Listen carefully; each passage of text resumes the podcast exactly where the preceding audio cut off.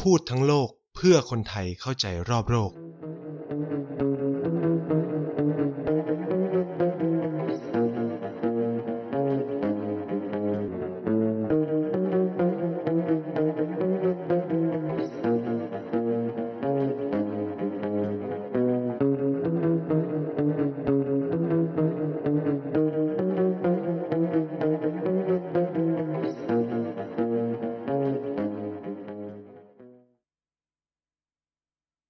ดีครับ กลับมาพบกันอีกแล้วนะครับ กับรายการพูดทั้งโลกนะครับ รายการในเครือของทีพีดีพอดแคสต์และก็พบกับนายเช่นเคย ทุกวันเสาร์แบบนี้นะครับอะสัปดาห์ที่แล้วคุยเรื่องเงินกู้ใช่ไหมเลยเรื่องเศรษฐกิจไทยนู่นนี่นั่นไปบ้างเล็กน้อยนะครับ แล้วก็รีวิวการฉีดวัคซีนเข็มแรกนะครับ สัปดาห์นี้นายเพิ่งไปฉีดเข็มที่ 2 มาเรียบร้อยแล้วนะครับ ซึ่งตอนนี้ฉีดไปเมื่อวันเอ่อพฤหัส ที่ผ่านมานี้เองก็คือ ตอนนี้ก็คือโอเคแล้วรอบนี้อขอรีวิวนิดนึงสำหรับการฉีดกับอาการข้างเคียงรู้สึกว่า พยาบาลมือหนักมาก คือคือแบบปักปุ๊บสะดุ้งเลยคือรู้สึกได้เลยคือแบบเจ็บอะ คือเจ็บเลยนะครับ แต่ว่าความดีงามครั้งนี้คือว่าแขนไม่ตึง แขนไม่ตึงเลยแล้วไม่รู้สึกชาเหมือนรอบที่แล้ว รอบที่แล้วเนี่ยแขนชา ปลายนิ้วชาเหมือนที่ผมเล่าไปนะครับ อันนี้คือแบบมันปวดจริงหลังจากฉีดประมาณสองวัน แล้ววันแล้วก็หลังจากนั้นเนี่ยก็ไม่มีอาการอะไรละก็คือแขนก็รู้สึกปกติไม่ปวดไม่อะไรเท่าไหร่เหมือนรอบที่แล้วอะไรเงี้ย คือคือรอบนี้ดีงาม คือเจ็บตอนแรกแต่ว่าดีงามในเวลาต่อมา แต่ฉีดเข็มแรกเนี่ย ไม่เจ็บ แต่ก็คือรู้สึกปวดแขนตลอดเวลาในการฉีดนะครับ หลังจากฉีดสิเนาะหลังจากฉีดก็ปวดแขนแล้วก็หายนะครับ แล้วก็ถ้าใช้มันบ่อยๆเนี่ยก็จะมีอาการแป๊บแป๊ขึ้นมาอะไรอย่างนี้ ก็เป็นเข็มที่ 2 ก็ถือว่าเสร็จสิ้นฟูรี่วัคซีเนตเต็ดเรียบร้อยนะครับ ผมก็รอให้ภูมิขึ้นอีกสัก 14 วันถึงจะถึงจะมั่นใจได้นะครับ ว่ามันจะโปรเทคเราได้แบบเต็มที่มากยิ่งขึ้น แต่ว่าทั้งนี้ทั้งนั้นก็ต้องบอก คุณผู้ฟังทุกๆ คนที่ตัดสินใจจะฉีดวัคซีน หรือฉีดวัคซีนไปแล้วเนาะว่า ยังไงเนี่ยการสวมใส่หน้ากากการล้างมือก็ยังคงจำเป็นและสำคัญสำหรับทุกๆคนอยู่เหมือนเดิมแม้ว่าจะได้รับวัคซีนแล้ว เพราะว่าคนอื่นๆก็ยังไม่ได้รับ ฉะนั้นมันก็ยังมีความเสี่ยงและถึงแม้เราจะฉีดวัคซีน โอกาสที่จะติดเชื้อก็ยังมีอยู่นะ ไม่ใช่ว่าไม่มีเลยนะครับยังไงก็ป้องกัน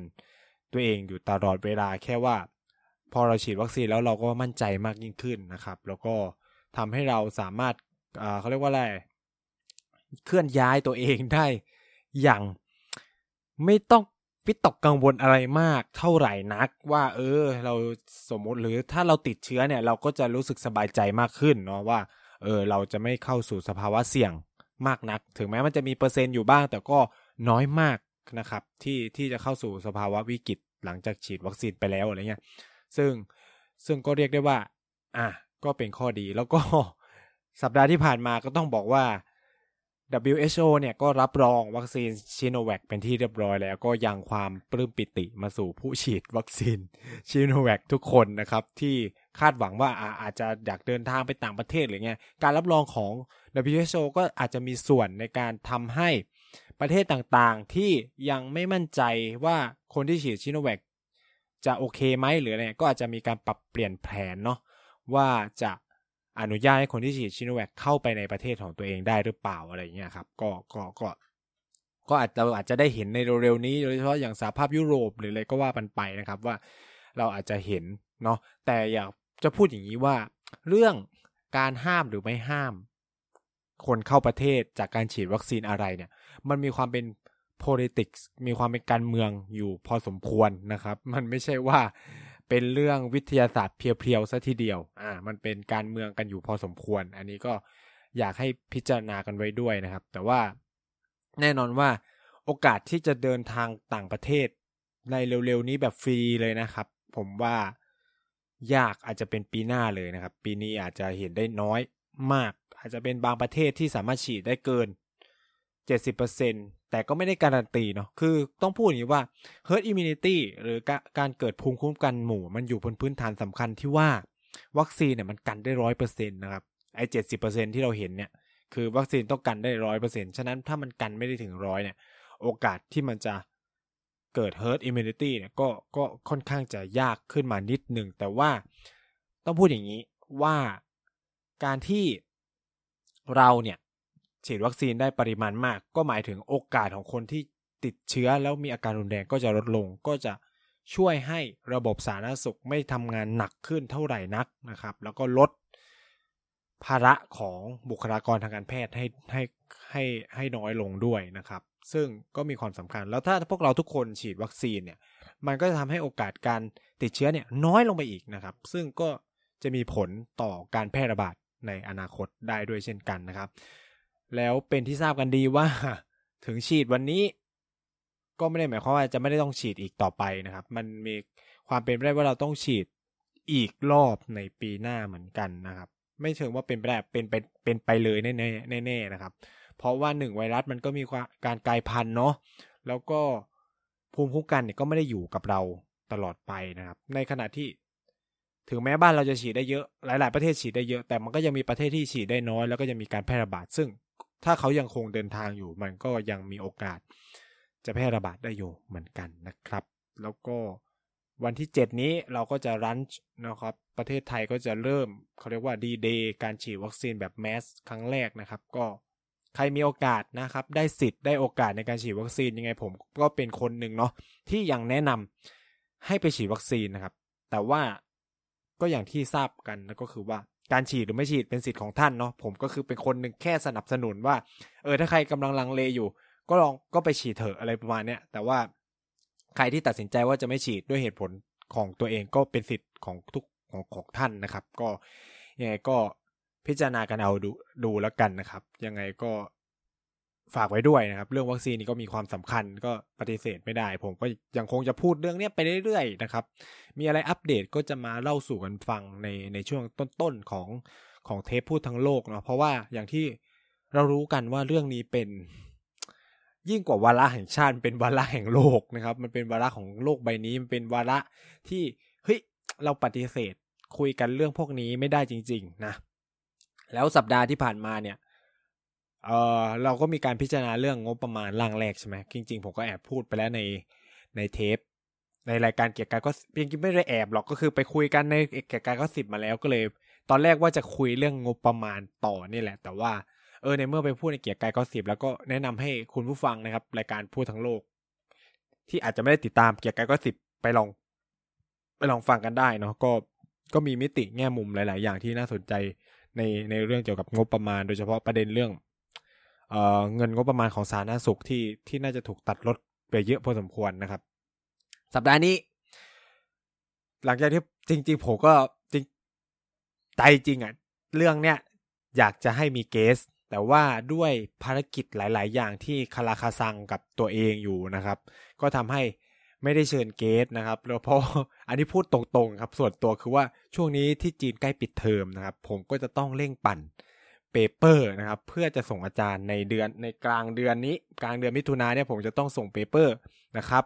แล้ว paper มันมีคะแนนของมันที่หนึ่งร้อยคะแนนเต็มนะครับ คือ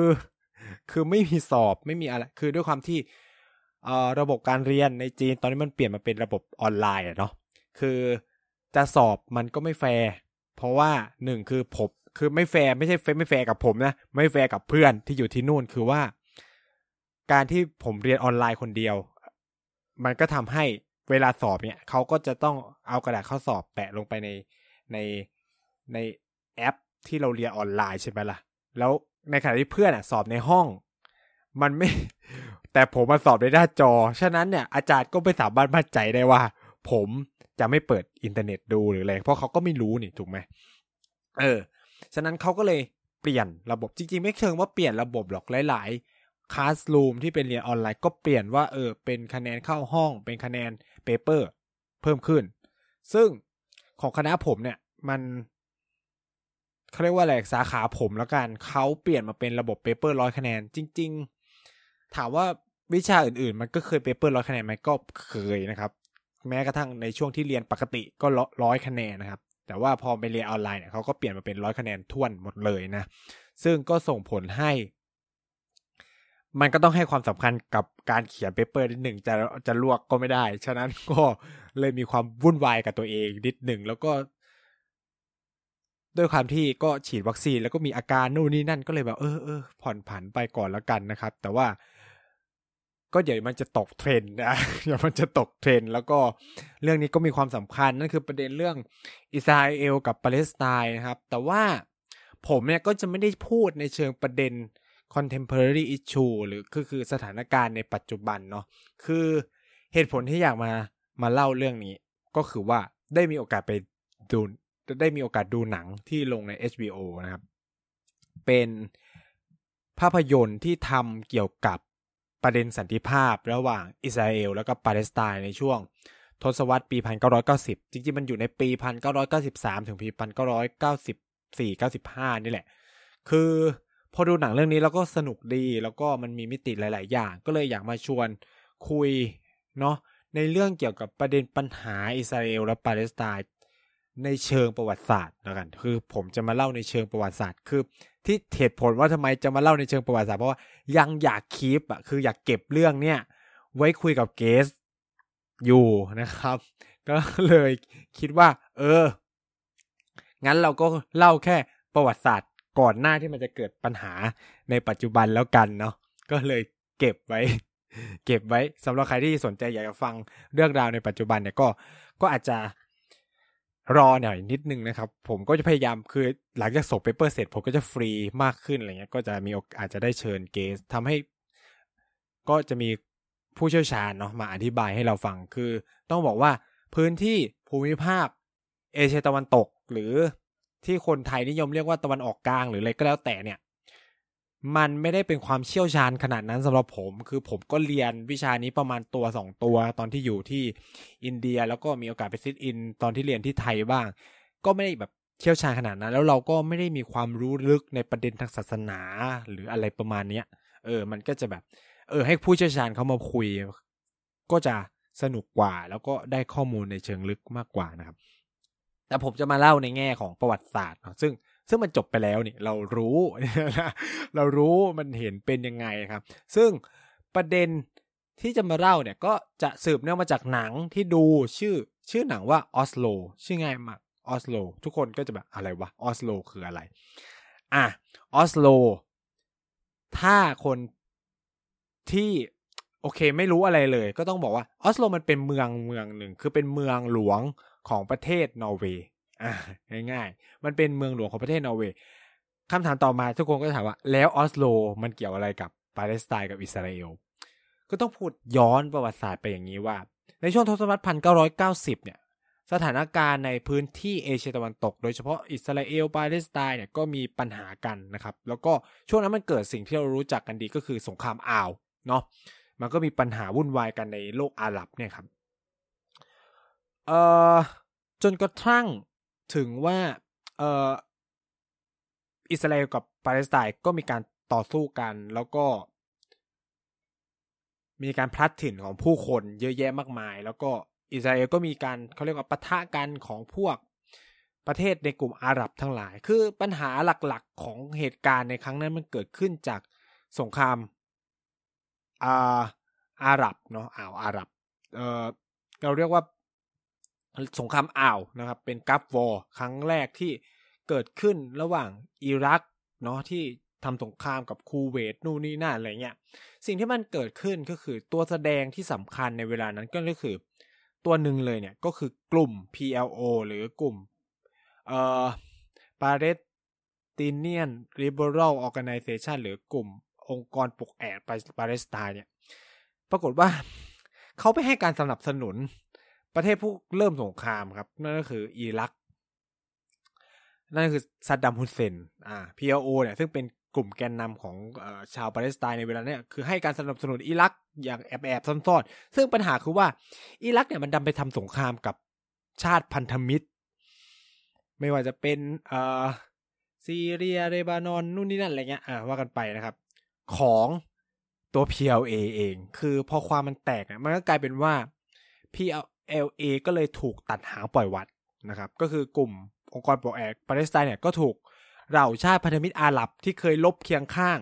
ปาเลสไตน์ในการทำสงครามกับอิสราเอลเนี่ย ก็ไม่เอาแหละมึงหักหลังตูอะไรประมาณนี้มึงมาหักหลังกู ฉะนั้นก็เลยมีการตัดหางปล่อยวัดกันนะครับ แล้วก็ทำให้ PLO เนี่ยไม่สามารถอยู่ในดินแดนอิสราเอลได้นะครับ คือตอนนั้นเนี่ยต้องพูดอย่างนี้ว่าภาพรวมของแผ่นดิน อิสราเอลและปาเลสไตน์มันต้องพูดอย่างนี้ว่ากลุ่มองค์กรปลดแอกปาเลสไตน์เนี่ยมันไม่ได้อยู่ในเขตของแมปแผนที่ที่เราเห็นในปัจจุบันนะคือเขาไปตั้งรัฐบาลอยู่ในตูนิเซีย เพราะว่ามันเป็นกลุ่มที่รัฐบาลอิสราเอลไม่ได้ยอมรับว่าให้มีตัวนี้อยู่ ฉะนั้นเนี่ยคนปาเลสไตน์ในเวลานั้นก็กระจัดกระจายอยู่กันในหลายพื้นที่ ผมต้องพูดนี้ทั้งอยู่ในอียิปต์อยู่ในเลบานอน อยู่ในซีเรีย อยู่ในตูนิเซียนะครับ อยู่ในจอร์แดนอะไรเงี้ย อะ เพราะว่าตอนนั้นมันยังไม่มีแผ่นดินที่เรียกว่าปาเลสไตน์ยังไม่มีแผ่นดินที่เรียกว่าเวสต์แบงก์หรือแผ่นดินที่เรียกว่ากาซาที่ปกครองโดยปาเลสไตน์เนาะคือมันอยู่ในการปกครองอิสราเอลอยู่นะครับ ทั้งเวสต์แบงก์เอ่อและกาซาแต่ว่ามันมีคนปาเลสไตน์อะย้ำแบบนี้ ซึ่งมันก็ยังเกิดการปะทะกันเข้าใจไหมระหว่าง กลุ่มขบวนการเรียกร้องเอกราชปาเลสไตน์กับกองทัพอิสราเอลมันก็มีการต่อสู้กันในช่วงเวลานั้น โดยเฉพาะในเขตพื้นที่พื้นที่ของกาซานะครับเวสต์แบงค์เนี่ยยังไม่ได้เยอะมากขนาดนั้นนะครับพอมันเกิดปัญหาแบบนี้ขึ้นมานะครับ ต้องพูดอย่างนี้ว่าเรื่องราว การเจรจาสันติภาพมันเกิดขึ้นจาก คู่สามีภรรยาชาวนอร์เวย์สองคน อันนี้เป็นแบบ fact เนาะแล้วคือในหนังเรื่องนี้จะจะเล่าเรื่องราวเกี่ยวกับสองคนนี้เยอะพอสมควรนะครับ คู่สองสามีภรรยานะครับ ชาวนอร์เวย์ซึ่งได้มีโอกาสไปประจำโพสต์ น่าจะเป็นโพสต์ของ UN หรืออะไรสักอย่างหรือเข้าไปสังเกตการอะไรสักอย่างในอิสราเอลแล้วตอนนั้นก็ปรากฏว่าก็เขาก็เข้าไปอยู่ในพื้นที่การสู้รบไม่ใช่ว่าสู้ที่การรบคืออ่าผมก็ไม่รู้ความคือในความเป็นจริงเป็นไงนะคือจาก การบอกเล่าของภาพยนตร์ก็คือว่า เหมือนกับว่าเขาเลี้ยวรถผิด เขาเลี้ยวรถผิดไปในจุดที่มันไม่ควรจะไปนะครับ ก็เลยได้ไปเห็นสิ่งที่มันเกิดขึ้นจริง ๆ ก็คือการประทะกันระหว่าง PLO ก็คือหรือชาวเด็กรุ่นใหม่ชาวปาเลสไตน์แล้วก็ทหารอิสราเอลที่ก็เป็นคนรุ่นใหม่เหมือนกันนะครับ คือต้องบอกว่าอิสราเอลเป็นประเทศที่ทุกคนต้องเกณฑ์ทหารไม่ว่าชายหญิงเนาะสิ่งที่ ภรรยาเนี่ยเห็นระหว่างที่หลบซ่อนอยู่ในตึกก็คือว่า มันเหมือนเป็นกับเด็กผู้ชายกับเด็ก เด็กผู้ชายชาวปาเลสไตน์ที่ถือก้อนหินอยู่ในมือกับเด็กผู้ชาย ไม่ใช่ว่าเด็กผู้ชายก็เป็นทหารอิสราเอลที่ยังหนุ่มที่ถือกระบอกปืนและหันหน้าใส่กันนะครับ แต่ว่าไม่ได้ทำอะไรกันนะครับ คือ มันก็เลยเป็นจุดเริ่มต้นของ การคิดกระบวนการสันติภาพระหว่างอิสราเอลกับปาเลสไตน์ขึ้นมา โดยสองสามีภรรยาคู่นี้ คือเธอเห็นความหวังของความเป็นไปได้ที่เกิดสันติภาพ เพราะว่าไอ้สองคนนี้มันยังไม่ทำอะไรกันเลยใช่ไหมเพราะมันมีความรู้สึกลึกๆว่าก็คือกูก็ไม่ได้อยากฆ่ามึงมึงก็ไม่ได้อยากฆ่ากู แต่เพราะว่าด้วยนโยบายของรัฐบาลด้วยกลไกโครงสร้างต่างๆ มันกล่อมเกลาให้คนพวกเนี้ยหันมาจับอาวุธและฆ่ากันนะครับ ก็เลยเกิดกระบวนการ สันติภาพที่เริ่มขึ้นโดยสองผัวเมียภรรยาชาวนอร์เวย์นี้ ซึ่งคนภรรยาเนี่ยทำงานอยู่ในกระทรวงการต่างประเทศของนอร์เวย์ในขณะที่สามีเนี่ยเป็นผอ. สถาบันที่ชื่อว่าฟาโฟนะครับเป็นเหมือนสถาบันสันติภาพในนอร์เวย์เป็นแบบ think tank อะไรประมาณนี้ครับ ซึ่ง คนที่เป็นภรรยาเนี่ยค่อนข้างคือมีบทบาทกับตัว การพูดคุยกับเจ้าหน้าที่ระดับสูง ไม่ใช่ว่าเจ้าหน้าที่คือ ผู้นำระดับสูงในองค์กรปลดปล่อยปาเลสไตน์หรือ PLO นะครับ คือว่าต้องพูดอย่างนี้ว่านอร์เวย์เป็นประเทศสำคัญที่ให้เงินสนับสนุน PLO ในเรื่องเกี่ยวกับการบริหารสวัสดิการประชาชนอะไรประมาณนี้นะครับ ในขณะที่ตัวสามีเนี่ยก็ด้วยความที่เป็นติงแต่งนุนเนี่ยก็จะมีเครือข่าย ของเขาในกลุ่มของผู้นำระดับสูงของอิสราเอลนะครับ ซึ่งตัวสามีเนี่ยก็ได้มีโอกาสไปพูดคุยกับรัฐมนตรีช่วยว่าการกระทรวงการต่างประเทศของอิสราเอล แล้วก็พูดว่า เฮ้ย คุณสนใจจะแบบให้มีการพูดคุยกันในทางลับที่เราจะเรียกกันว่า back channel นะทางลับระหว่าง PLO กับอิสราเอลไหม เพราะว่าในช่วงเวลานั้นเนี่ยการโจมตีของอิสราเอลในพื้นที่กาซาเนี่ยมันสร้างภาพลักษณ์ที่ไม่ดีอย่างมากให้กับตัวตัวรัฐบาลอิสราเอล แล้วก็มันทำให้มีการขึ้นศาลฟ้องร้องกันนะครับ ระหว่างศาลยุติธรรมระหว่างประเทศนะระหว่างตัวปาเลสไตน์เอ่อ PLO กับ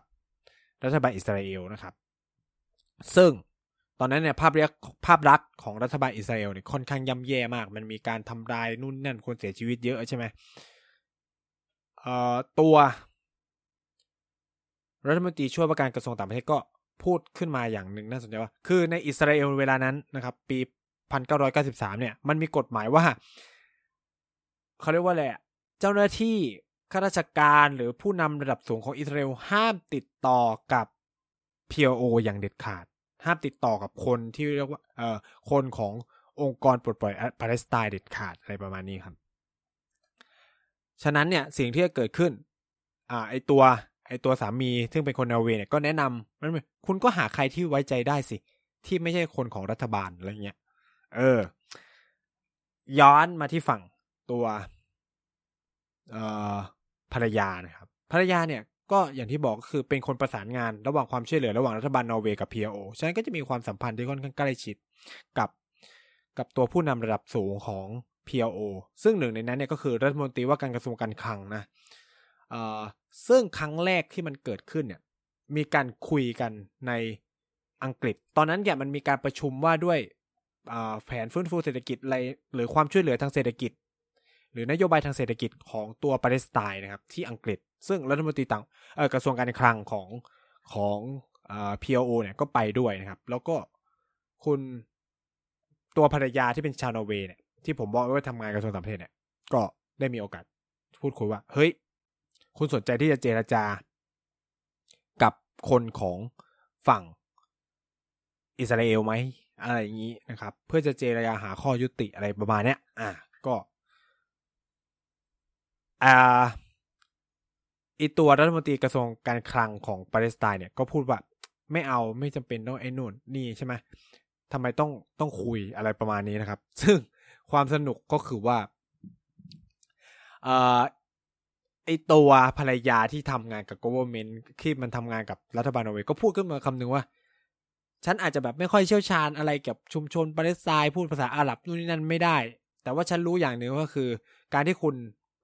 ผู้นำของคุณก็ก็คือยัสเซอร์อาราฟัตในเวลานั้นนะครับยัสเซอร์อาราฟัตเป็นผู้นำของกลุ่ม PLO ไปสนับสนุนซัดดัมฮุสเซนในการทำสงครามอ่าวเนี่ย มันทำให้พวกคุณถูกตัดความช่วยเหลือจากประเทศอาหรับเกือบทั้งหมดอะไรประมาณนี้ ฉะนั้นเนี่ยนอร์เวย์ก็ยังกลุ่มชะตาชีวิตของคุณอยู่ ถ้าเราไม่อนุมัติเงินช่วยเหลือให้กับคุณอะไรประมาณนี้นะครับมันก็ขู่มันก็คือขู่ว่าเออมึงต้องคุยนะ ซึ่งสุดท้ายเนี่ยรัฐมนตรีการคลังก็ยอมตอบตกลงที่จะเจอที่จะคุย ซึ่งจริงๆอะ ฝั่งอิสราเอลก็คือเตรียมคนมาแล้วแหละ ซึ่งเอ่อตัวภรรยาก็พูดว่าอยาจะมีคนขึ้นมาคุยกับคุณนะ อะไรประมาณนี้ อ่า ความผมชอบอย่างหนึ่งของภาพยนตร์เรื่องนี้แล้วก็น่าจะได้เห็นความเป็นจริงในในเวลานั้นของสถานการณ์ระหว่างอิสราเอลแล้วก็ปาเลสไตน์ด้วยนั่นก็คือว่ารัฐมนตรีกระทรวงการคลังของปาเลสไตน์เนี่ยหรือ PLO เนี่ยแสดงออกถึงความตื่นเต้นนะครับ แล้วก็ วิตกกังวลนะครับ ซึ่งอีตัวเอกของเราเนี่ยก็ถามขึ้นมาว่า คุณเขาเรียกว่ากังวลเรื่องอะไรเหรอมาบอกเออซึ่งรัฐมนตรีการคลังในเวลาชื่อชื่อว่า เอ่ออบูอารานะครับ ชื่ออบูอาราเนี่ยก็พูดขึ้นมาง่าย ๆ ว่า ฉันไม่เคยเจอคนอิสราเอลเลย ฉันไม่เคยคุยกับคนอิสราเอลเลยอะไรประมาณเนี้ยเออ ในขณะที่ภาพยนตร์ก็ตัดไปที่แบบ เอ่อ ตัวแทนของฝั่งอิสราเอลที่กำลังมาอะไรเงี้ยครับ ก็ก็มีการคุยกันกับตัวสามีนะครับ ว่า เฮ้ยเธอรู้ใช่ไหมว่า อิสราเอลเนี่ยมีกฎหมายว่าห้ามคนอิสราเอลหรือเจ้าหน้าที่ระดับสูงของอิสราเอลเนี่ยคุยกับ PLO อย่างเด็ดขาด แล้วก็ แต่แต่ก็คือว่าอิสราเอลแต่คุณไม่ใช่เป็น official เนี่ยคุณเป็นอาจารย์มหาลัยอะไรประมาณนี้ ก็คือว่าฝั่งอิสราเอลเนี่ยเขาส่ง professor ก็คือเป็นศาสตราจารย์หรือเป็นอาจารย์ในมหาลัยที่ที่น่าจะทำงานใกล้ชิดกับกระทรวงต่างประเทศมาเป็นตัวกลางในการพูดคุยเบื้องต้นอะไรประมาณนี้ครับ แล้วก่อนจะเปิดเข้าประตู ฉันต้องทักทายหรือต้องทำตัวยังไง เพราะฉันก็ไม่เคยเจอคนปาเลสไตน์เหมือนกัน อะไรประมาณนี้ คือหนังเนี่ยมันสะท้อนให้เห็นเลยว่าเคยในช่วงระหว่างที่มันเกิดสงครามต่อสู้กันมาตั้งแต่ประมาณปีพันเก้าร้อยห้าสิบ ตั้งแต่สิ้นสุดสงครามโลกครั้งที่สองแล้วมันเกิดการสงครามอาหรับอิสราเอลครั้งที่หนึ่งครั้งที่สองเนี่ยมันไม่เคยมีการคุยกันจริง ๆ จังๆเลย ระหว่างคนอิสราเอลรัฐบาลอิสราเอล หรือรัฐบาลที่เป็นตัวแทนของคนปาเลสไตน์ที่พยายามปลดแอกมันไม่เคยมีการคุยกันเลยเว้ยเออ อันนี้เป็นความน่าสนใจมากที่หนังพยายามสะท้อนให้เห็นว่า ความ ความถามว่าคนเรามันจะเชื่อใจมั่นใจกันได้ไง คือมันทุกอย่างที่มันเกิดขึ้นมันกลายเป็นว่า มันเกิดจากความคิดของตัวเองที่มองภาพฝ่ายตรงข้ามเป็นยังไง ในขณะที่เราไม่เคยไปคุยกันเลยคือผมว่าหนังเรื่องนี้มันก็ค่อนข้างให้แง่คิดในตรงนี้ดีอย่างหนึ่งก็คือว่าเหมือนกับเราอะเวลาเราวิจารณ์คนในอินเทอร์เน็ตหรืออะไรเงี้ยถูกไหมคือเราไม่เคยคุยกับเขาเลย แต่เราเห็นแค่บางสิ่งบางอย่างที่มันออกมาทางอินเทอร์เน็ตเราก็วิจารณ์เขาอะ เออ ไอ้เรื่องนี้ก็เหมือนกันก็คือ ทั้งปาเลสไตน์ที่โจมตีอิสราเอลหนึ่งนู่นหนึ่งสองสามสี่หรืออิสราเอลที่โจมตีปาเลสไตน์หนึ่งสองสามสี่เนี่ย ก็คือว่าเกิดจากภาพที่ตัวเองคิดและเข็นแล้ววิเคราะห์ไปเอง โดยที่คุณไม่ได้มีโอกาสได้คุยกันนะครับ ความสนุกคือคือคือผมชอบในภาพยนตร์เรื่องนี้หลาย ๆ อย่าง ถ้าใครมีโอกาส ผมว่าควรควรดูอย่างยิ่ง โดยเฉพาะกระบวนการการเจรจาสันติภาพ กระบวนการการพูดคุยนะครับ คือตอนที่เอ่ออบูอาลาเจอกับเอ่อตัวแทนของอิสราเอลเนี่ยเป็นภาพที่น่าสนใจมากก็คือว่า คือมันเหมือนทุกทั้งสองฝ่ายไม่รู้ว่าจะเริ่มพูดคุยจากเรื่องอะไรอะไรประมาณนี้แล้วคืออบูอาลาเนี่ยเขาก็เป็นผู้เชี่ยวชาญทางด้าน finance นะครับ แล้วไอศาสตราจารย์คนนี้ก็เป็นผู้เชี่ยวชาญทางด้านแบบนโยบายการคลังอะไรประมาณนี้เหมือนกันนะครับ ซึ่งไม่รู้ว่าใครจะเริ่มก่อน ซึ่งปรากฏว่าเอ ด้วยความที่ทักษะความเป็นนักวิชาการเขาก็เริ่มคุยก่อนเนี่ยบอกว่าบอกก็ด้วยความที่คุณเพิ่งรู้จักกันครั้งแรก คุณจะคุยเรื่องอะไรล่ะใช่ไหมซึ่งอ่าอันนี้คือผมไม่รู้ว่าในการเจรจาจริงๆมันเป็นไง แต่จากหนังมันฉายเห็นคือว่าไออาจารย์เนี่ยก็เริ่มคุยด้วยว่าเฮ้ยเนี่ยผมมีโอกาสได้อ่านงานเขียนของคุณเกี่ยวกับนโยบายเศรษฐกิจของปาเลสไตน์มันน่าสนใจมากเลยนะหนึ่งสองสามสี่เอ่อ คุณจะรังเกียจไหมที่คุณจะอ่านงานของผมบ้างเกี่ยวกับนโยบายทางเศรษฐกิจในการพัฒนาพื้นที่อะไรประมาณนี้แล้วก็ส่งเปเปอร์ให้อ่านเว้ยแล้วหลังจากนั้นก็เริ่มคุยกันนะครับเอ่อก็คุยเรื่องนู่นเรื่องนี่กันไปนะครับ แล้วสุดท้ายก็จบด้วยการที่จับมือกันนะ แล้วทั้งสองก็พูดขึ้นมาว่าประมาณว่าเนี่ย คุณรู้ไหมคุณเป็นคนแรกเป็นคนอิสราเอลคนแรกที่ผมจับมือ คุณก็เป็นคนปาเลสไตน์คนแรกที่ผมจับมือด้วยเหมือนกัน แล้วก็เหมือนประมาณว่าหวังว่าเราจะได้คุยกันอีกในในครั้งต่อไปอะไรประมาณเนี้ยซึ่งไอจุดเริ่มต้นที่เกิดขึ้นในอังกฤษครั้งเนี้ยก็นำมาสู่การประชุมลับอย่างไม่เป็นทางการ ที่เกิดขึ้นและอำนวยความสะดวกโดยรัฐมันไม่เชิงว่าเป็นรัฐบาลนอร์เวย์คือมันโดยหน่วยงานหน่วยงานหนึ่งในนอร์เวย์ซึ่งก็คืออีสองผัวเมียนี้แหละ แต่ได้รับความช่วยเหลือจากเจ้าหน้าที่ในกระทรวงการต่างประเทศ เช่น การออกพาสปอร์ตให้ เพราะมันต้องปิดเป็นความลับ เช่น เขาไม่ได้มาในอย่างอบูอาลาที่เป็นรัฐมนตรีกระทรวงการคลังของ PLO เนี่ยก็จะไม่ได้มาในฐานะเป็นอบูอาลาจะมาในชื่ออื่นนะครับ แล้วก็รับรองวีซ่าให้บินมานะครับ แล้วก็ทุกอย่างก็คือปิดเงียบหมดอะไรเงี้ยหนังก็พยายามฉายให้เห็นว่าเออมันเป็นความการเป็นช่องทาง back channel มันต้องเป็นแบบนี้คือ สื่อต้องไม่รู้ ไม่มีใครรับรู้อะไรได้เลยประมาณนี้ครับ ก็มานะ ก็มาเจอกันฝั่งอิสราเอลเนี่ยก็ส่ง professor มาสองคน ซึ่งเป็นประวัตินักประวัติศาสตร์กับนักการเศรษฐกิจ ซึ่งจะมีความใกล้ชิดค่อนข้างสำคัญกับรัฐบาลอิสราเอล ส่วนฝั่งปาเลสไตน์เนี่ยก็ส่งมาคืออบูอาลา ซึ่งเป็นตัวแทนในการเจรจากับอีกคนหนึ่งเขาก็คือเป็นตัวแทนมาจากฉนวนกาซานะครับ ก็มานั่งพูดคุย ซึ่งความบันเทิงก็คือว่า การเจ การคุยครั้งแรกคือคือการเป็น moderator ของไอตัวนอร์เวย์เนี่ยก็พยายามจะบอกว่า ในห้องประชุมคุณจะโหดจะด่าจะอะไรกัน ก็แล้วแต่แต่เมื่อออกมาทุกคนคือเพื่อนกัน ออกจากห้องประชุมทุกคนคือต้องเป็นเพื่อนกัน ต้องกินข้าวต้องหัวเราะต้องเล่าเรื่องชีวิตส่วนตัวของกันและกันให้ฟังอะไรประมาณนี้นะครับ คือหนังมันเริ่มต้นด้วยการด่ากัน เออ มันเริ่มต้นด้วยการด่ากันว่าหนึ่งสองสามสี่นะครับ แล้วก็เริ่มเจรจานะครับ แล้วก็มีการคุยกันนู่นนี่นั่นอะไรเราก็จะได้เห็นกระบวนการการคุยสันติภาพที่แบบอินเดปคือโอเคหนังมันอาจจะไม่ได้ถ่ายทอดทุกอย่างแต่ว่าภาพที่เราเห็นเนี่ยมันก็จะค่อนข้างเออใกล้เคียงกับสถานการณ์ความเป็นจริงมากที่สุดแล้วแหละนะครับเออแล้วพอความสนุกความน่าสนใจก็คือว่า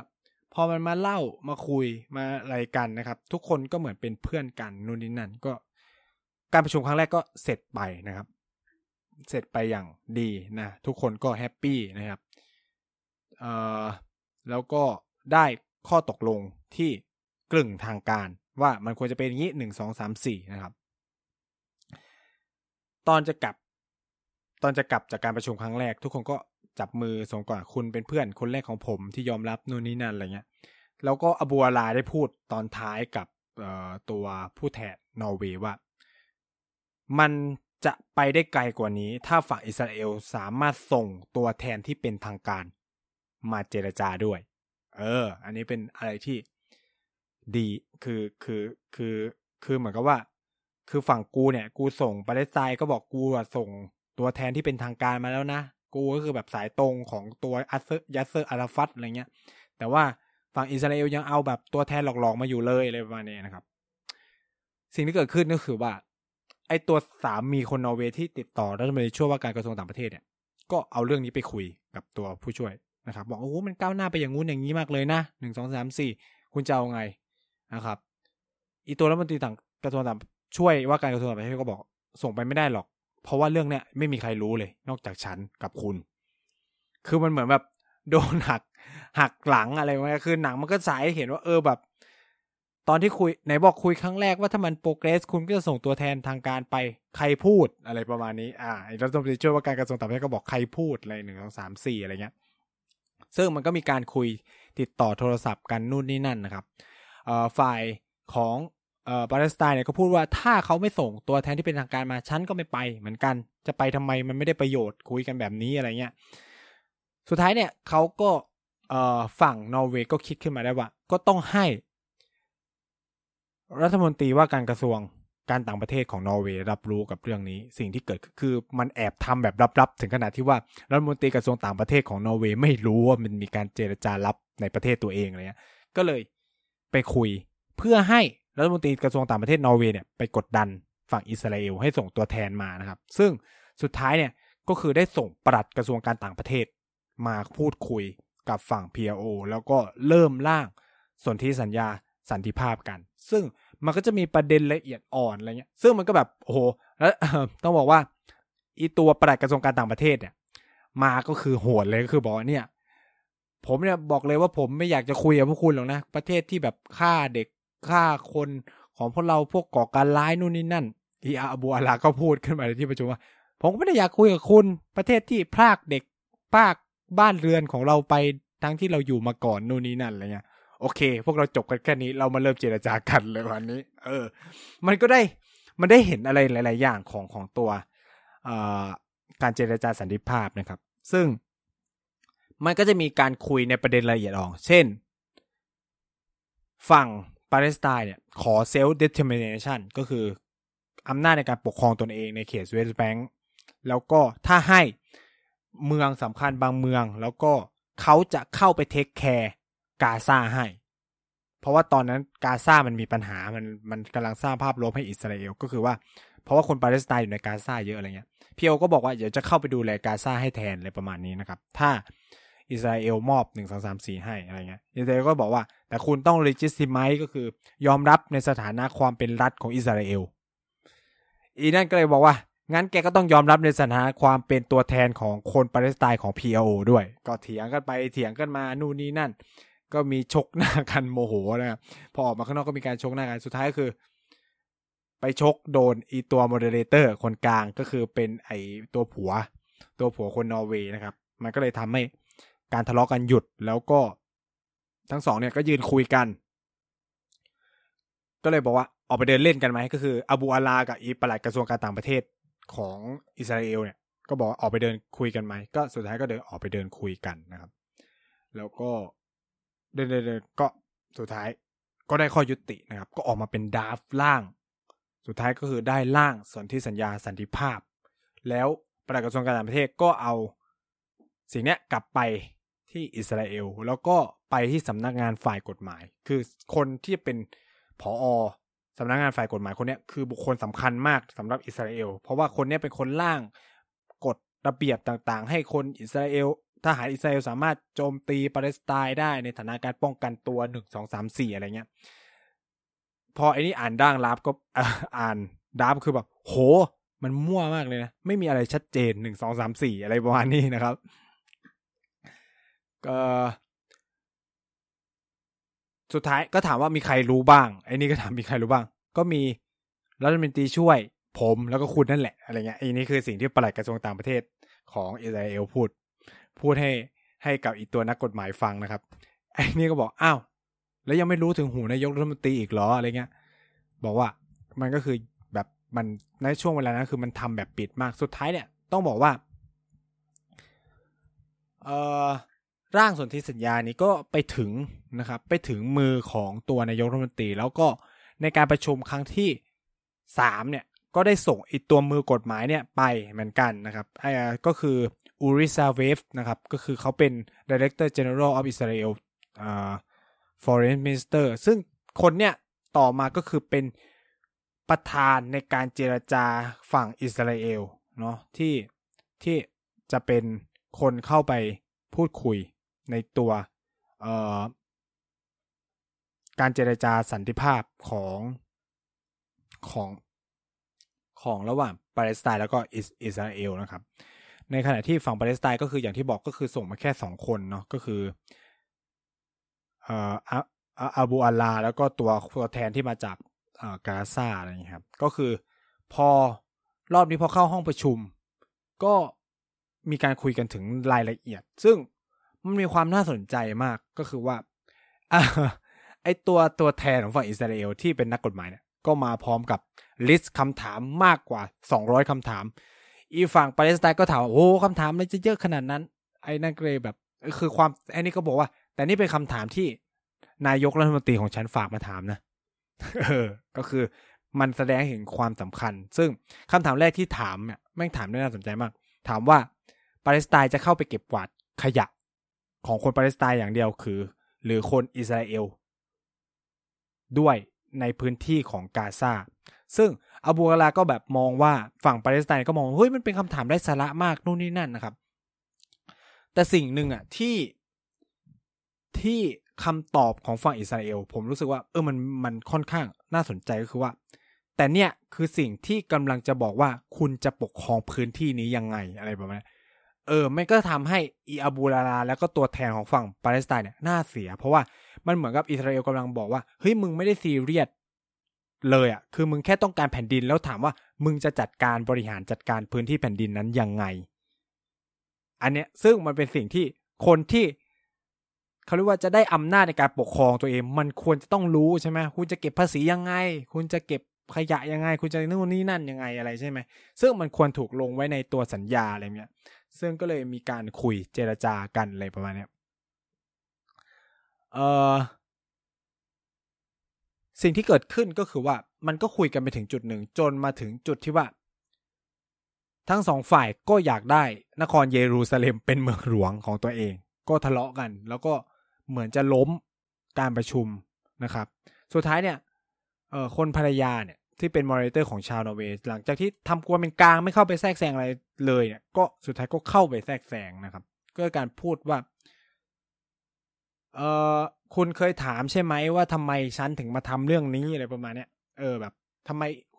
ผู้หญิงคนนี้ต้องมาทำเรื่องนี้ทำเรื่องในสิ่งที่มันเป็นไปไม่ได้ คือคือต้องบอกว่าตลอดสี่สิบปีที่อิสราเอลกับปาเลสไตน์มันลบกันมาเนี่ยมันไม่เคยคุยกัน มันไม่เคยมีสันติภาพอะไรเงี้ยและไอ้นี่เป็นใคร คือยุผู้หญิงคนนี้เป็นใครที่จะมาบังคับให้สองคนนี้ต้องมาคุยกันแล้วหาสันติภาพอะไรมาเนี่ยเออคือ คนคนที่ผมบอกเขาชื่อโมนานะตัวตัวภรรยา ก็โมนาเนี่ยก็พูดขึ้นมาว่า ตอนที่ฉันไปที่นอร์เวย์แล้วฉันก็เห็นสิ่งเนี้ยก็คือว่า ฉันเห็นแววตาแห่งความกลัวของเด็กหนุ่มชาวปาเลสไตน์และเด็กหนุ่มชาวเอ่ออิสราเอล คนหนึ่ง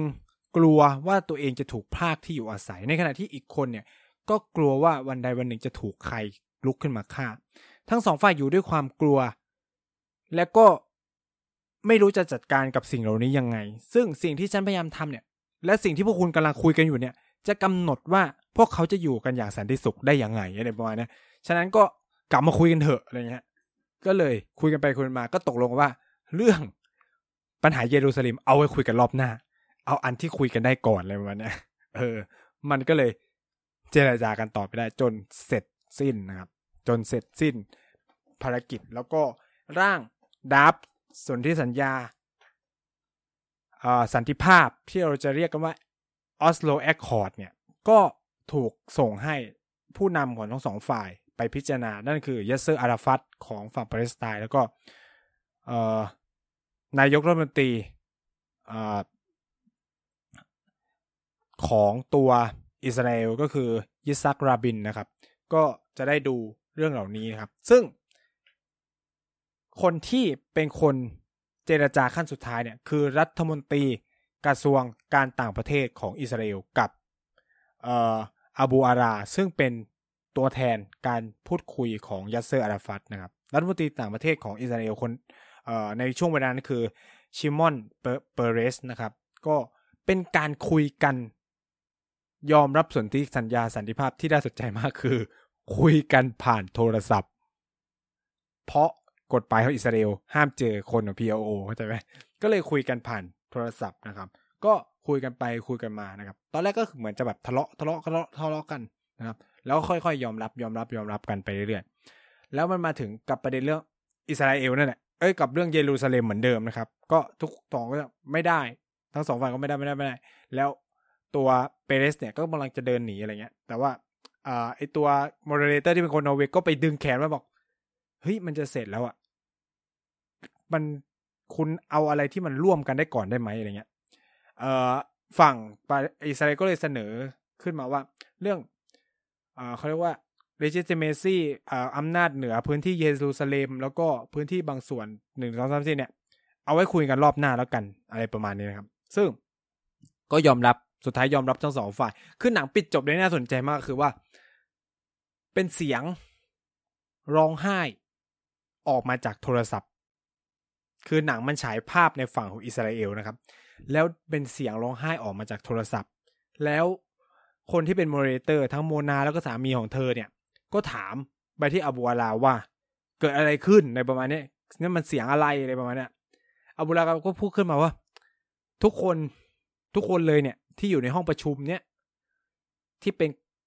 ผู้นำระดับสูงของ PLO เนี่ย ร้องไห้รวมถึงท่านผู้นำด้วยก็คือยัสเซอร์อาราฟัต ทุกคนร้องไห้ เพราะว่าทุกคนไม่คิดว่าสิ่งเนี้ยทุกคนจะอยู่จนมันได้เห็นนั่นก็คือสนธิสัญญาสันติภาพนะครับ แล้วก็คือทุกคนไม่ได้คิดว่าตัวเองจะได้กลับบ้าน นั่นคือได้กลับไปในเขตเวสต์แบงค์ได้กลับไปในเขตของเอ่อกาซาหรืออะไรเงี้ยก็คือสนธิสัญญาเนี่ยมันนำไปสู่การที่รัฐบาล PLO ที่ไปตั้งอยู่ในเมืองอยู่ในตูนิเซียเนี่ยได้กลับมาสู่มาตุภูมินะครับ นั่นก็คือในเขตเวสต์แบงค์แล้วก็ยังคงสิ่ง สำคัญของความเป็น self-determination ในเขตเวสต์แบงก์เนี่ยมาถึงปัจจุบันนี้นะ ก็คือนี่คือความสำคัญอย่างมากมายมหาศาลของการประชุมออสโล Accord นะครับ ซึ่งมันจะถูกคุยกันอีกทีเนี่ย คือมันเอ่อออสโล Accord เนี่ยครั้งที่หนึ่งเนี่ยมันเซ็นกันในเอ่อวอชิงตันดีซีนะครับ ไปเซ็นกันที่สหรัฐอเมริกา ไม่ได้มาเซ็นที่นอร์เวย์นะ แต่คนกลางเป็นตัวเป็นนอร์เวย์นะครับ แต่ไปเซ็นกันที่สหรัฐอเมริกา ซึ่งตอนนั้นก็ตรงกับบิลคลินตันนะครับ ก็ยัสเซอร์อาราฟัตแล้วก็เอ่อเอ่อ